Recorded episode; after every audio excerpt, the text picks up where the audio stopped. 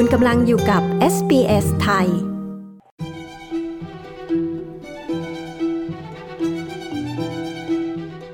มีการเตือนประชาชนไม่ให้ใช้โซเชียลมีเดีย เพื่อติดต่อกับสำนักงานภาษีแห่งออสเตรเลีย หรือ ATO เริ่มมีการแจ้งเข้ามาว่า มีการใช้บัญชีโซเชียลมีเดียปลอมขึ้นมา เพื่อแอบอ้างเป็นเจ้าหน้าที่ภาษีของ ATO และหลอกลวงเหยื่อจนสูญเสียเงินไปแล้วหลายพันดอลลาร์ คุณทิส โอคิวซีผู้สื่อข่าวของ SBS News มีรายงานเรื่องนี้ ดิฉัน ปริสุทธ์สดใส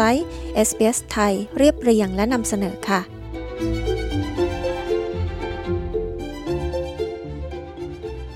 นี่เป็นกลการหลอกลวงล่าสุดที่พุ่งเป้าไปยังประชาชน ที่หันไปใช้โซเชียลมีเดียเพื่อขอความช่วยเหลือหรือติดต่อกับสำนักงานภาษีแห่งออสเตรเลียหรือ ATO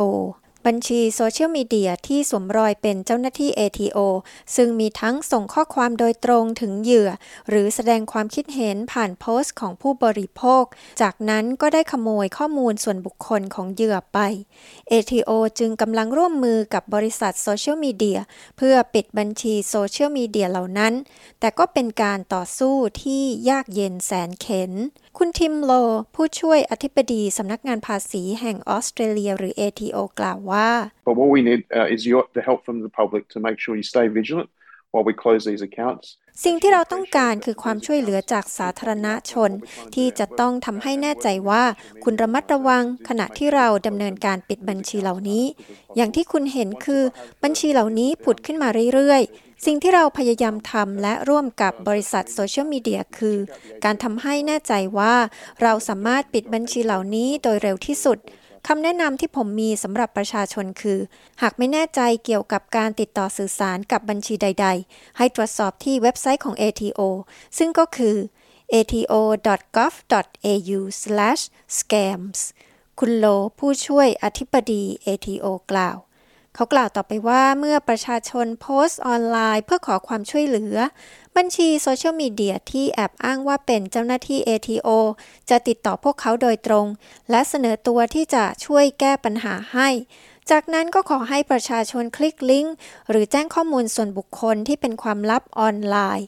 คุณโลกล่าวว่าประชาชนควรต้องตระหนักว่าพฤติกรรมเหล่านี้ไม่ชอบมาพากล And what we're saying to people uh, engaging um, with these uh, accounts on social media is this. The ATO will never ask for your personal information over social media. สิ่งที่เราต้องการบอกกับผู้คนที่ติดต่อสื่อสารกับบัญชีโซเชียลมีเดียเหล่านี้คือ ATO ไม่เคยขอข้อมูลส่วนบุคคลของคุณทางโซเชียลมีเดีย คุณโลย้ำ ชาวออสเตรเลียสูญเสียเงินไปแล้วเกือบ 750 ล้านดอลลาร์ จากการหลอกลวงในปี 2022 กลโกงให้เหยื่อนำเงินมาลงทุน เป็นการหลอกลวงที่ทำให้ผู้คนในออสเตรเลียเสียเงินไปมากที่สุด แต่กลการหลอกลวงแบบฟิชชิงคือกลการหลอกลวงทางอินเทอร์เน็ต เพื่อให้ได้มาซึ่งข้อมูลส่วนบุคคลของเหยื่อกลโกงจากใบเรียกเก็บเงินปลอม และการหลอกลวงผ่านการซื้อของออนไลน์นั้น เป็นกลโกงที่มีผู้คนแจ้งเข้ามามากที่สุด มีการแจ้งการแอบอ้างเป็นเจ้าหน้าที่ ATO เข้ามาเกือบ 16,000 กรณี ซึ่งทำให้เหยื่อสูญเสียเงินไปแล้วรวมกันเกือบ 80,000 ดอลลาร์ และข้อมูลส่วนบุคคลที่มีความอ่อนไหวถูกเปิดเผย ผู้ที่แจ้งเข้ามาว่าตกเป็นเหยื่อกลโกงเหล่านี้สูงสุด คือกลุ่มผู้ที่มีอายุ 65 ปีขึ้นไปศาสตราจารย์ไนเจลแฟร์เป็นผู้เชี่ยวชาญด้านความปลอดภัยทางไซเบอร์ ที่มหาวิทยาลัยโมนาชเขากล่าวว่ากลยุทธ์ใหม่ที่นักต้มตุ๋นหลอกลวงใช้ก่อให้เกิดความท้าทายมากขึ้นในการบังคับใช้กฎหมาย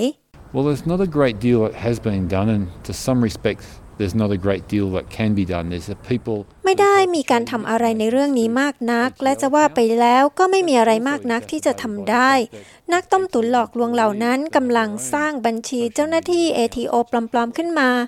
และนั่นก็แย่ลงไปอีก ที่ลูกจ้างของ ATO ก็มีบัญชีโซเชียลมีเดียของตนเองเหมือนกัน ทั้งบัญชีที่เปิดเผยต่อสาธารณะ และบัญชีที่เกี่ยวข้องกับการทำงาน ดังนั้นอาชญากรจึงฉวยโอกาสจากความเชื่อถือได้ในระดับหนึ่งนี้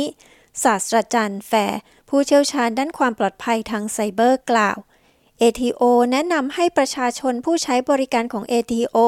คอยสังเกตเครื่องหมายถูกสีน้ำเงิน บนโซเชียลมีเดียเพื่อเป็นวิธียืนยันว่านั่นเป็นบัญชีอย่างเป็นทางการของ ATO แต่ศาสตราจารย์แฟร์กล่าวว่า แม้แต่วิธีนี้ก็ไม่ปลอดภัยอย่างสมบูรณ์ You can buy the blue tick off Twitter. It doesn't really verify the legitimacy or otherwise of the account. I think people, when they look at government accounts, they need to look at the URL involved. คุณสามารถซื้อเครื่องหมายถูกสีน้ำเงินได้สำหรับบัญชี Twitter มันไม่ได้ยืนยันความเชื่อถือได้ของบัญชีเหล่านั้น ผมคิดว่าเมื่อประชาชนดูบัญชีของรัฐบาล พวกเขาจะต้องดูที่ URL ที่เกี่ยวข้อง และดูว่า URL นำไปที่ไหน วกเขาต้องเริ่มคิดถึงช่องทางอื่นที่จะติดต่อสื่อสารกับหน่วยงานรัฐบาล และเช่นเดียวกันคือ หน่วยงานรัฐบาลเหล่านั้นจำเป็นต้องคิดถึงวิธีที่พวกเขาจะติดต่อสื่อสารกับผู้บริโภคด้วย ศาสตราจารย์แฟร์กล่าว และเช่นเคยคือ มีคำแนะนำให้ประชาชนระมัดระวัง เมื่อทำธุรกรรมและทำสิ่งต่างๆ ออนไลน์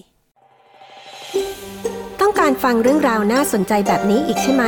ฟังได้ทาง Apple Podcast Google Podcast Spotify หรือที่อื่น ๆ ที่คุณฟัง podcast ของคุณ